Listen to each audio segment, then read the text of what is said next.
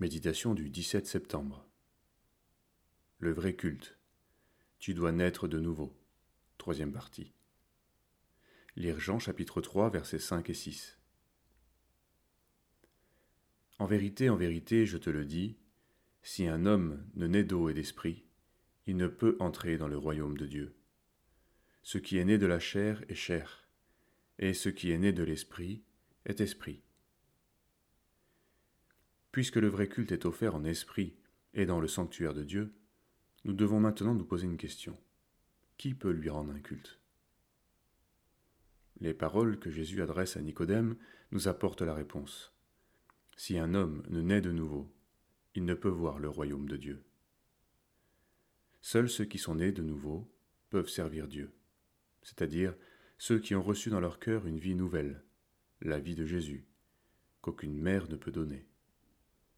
En lui, vous êtes édifiés pour être une habitation de Dieu en esprit.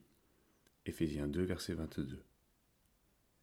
Je me souviens avoir parlé avec un jeune homme plein de charisme et qui dirigeait la louange dans une église.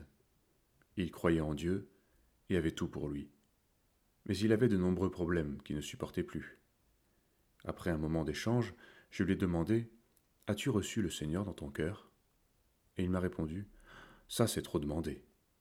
Il accomplissait des actes religieux, mais ne voulait pas dire au Seigneur Je te donne ma vie.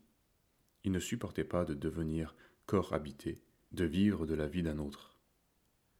Soyons vigilants. La nouvelle naissance n'est pas une émotion d'enfant qui nous fait entrer dans la vie religieuse. Elle ne provient pas non plus d'une guérison miraculeuse ou du fait de parler en langue. La religiosité ne donne pas la vie. Seul celui qui est le Fils a la vie. Nous ne recevons pas seulement Jésus comme notre Sauveur, mais aussi comme notre Seigneur, celui qui nous dirige et nous pousse à nous séparer du péché et de tout ce qui le déshonore.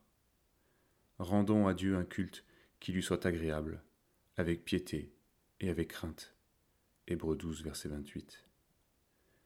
Nous pouvons recevoir le Seigneur à tout moment.